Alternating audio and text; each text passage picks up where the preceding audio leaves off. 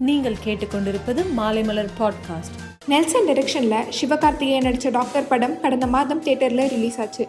இருபத்தஞ்சு நாட்களை கடந்து சக்ஸஸ்ஃபுல்லாக ரன் ஆகிட்டு இருக்க இந்த படம் நூறு கோடிக்கும் மேல் வசூலித்து பிளாக் பஸ்டர் ஹிட் ஆகியிருப்பதா படக்குழு தெரிவிச்சிருக்காங்க. நடிகை காஜல் அகர்வால் விஸ்கி பிராண்ட் விளம்பரத்தில் நடிச்சதுனால சர்ச்சையில் சிக்கியிருக்காங்க. ஒரு முன்னணி ஹீரோயின் இப்படியா நடந்துக்கிறதுன்னு சோஷியல் மீடியாவில் அவங்களோட ஃபேன்ஸ் திட்டி கமெண்ட் செஞ்சுட்டு வராங்க.